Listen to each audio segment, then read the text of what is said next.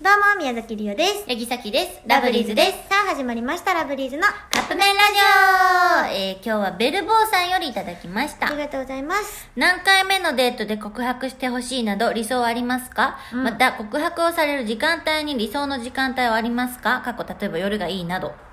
なるほどうね。ん。えっと、何回目、関係性にもよるよねうん、でも、よく言うのは3回目までにうん。うん。告白とかそういう感じにならんかったらうんないっていうよね、あ、そうなんや。であのー花束みたいな恋をしたの、うん。予告編でよく流れてるれがあ、そうなんや。映画ね。うん、うん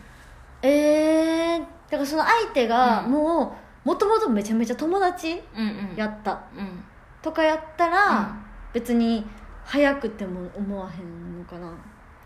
えさっき早い方がいいその返事はどうするかとかじゃなくって、うん最初にそういう人なんやって思っときたい、あ、なるほどうね。ん、そういう人なんや。そういう感じなんやって分かっ分かっといた方がいいと思うその多分ねこのベルボーさんはほんまに告白しようって多分思ってるんやと思うそうやねでこの前だってでデートの話してくれたもんねっていうのであのー言うのであれば早めに一応意識させといた方がいいと思うでもさこのベルボーさんが言ってたんはさ、あれやったやん職場の人でしょあそっか、バイト先の後輩かなんか言ってたよねそうやね言ってたねそれさ仕事にさ支障出てきたら嫌じゃないっ確かに気まずくなってて思って多分ちょっと慎重にももなってるんじゃないかなって思うから正直、うんデートの回数っていうよりかは相手の様子伺ってからでもいいんじゃないかなとは思う、うんだから何回って思ってんでいいんじゃないって思うけど、うんだからでも大体目安としてほしいんじゃないだからどっちかじゃないその、うん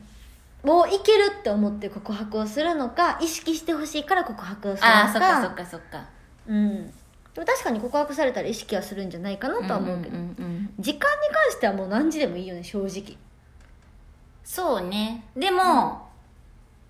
夜とかまあ朝一ではないよな、うんなんとなくなんかあの吊り橋効果とかも言うからうんなんか怖いところ行ってうん吊り橋みたいなゆらゆらするところ、うんドキドキするときに言ったらいいんじゃないのえー、吊り橋で告白なん吊り橋みたいなところみたいなところってなんなんなんかあの観覧車とかああ観覧車で告白っていいねうんでもまあまあちょっとそうなったらちょっと夕方とかがいいな夕日綺麗みたせいなやねせやねうんうん高いところ高いところなんか、ね、そんな怖いところに連れてだからだからそのドキドキと恋愛のドキドキが錯覚してあのあこの人の子好きなんかと思うっていうのを見たことあさあるとかいうら ことでそろそろカップ麺が 観覧車で言ったらいいと思うよということですねそれではいただきます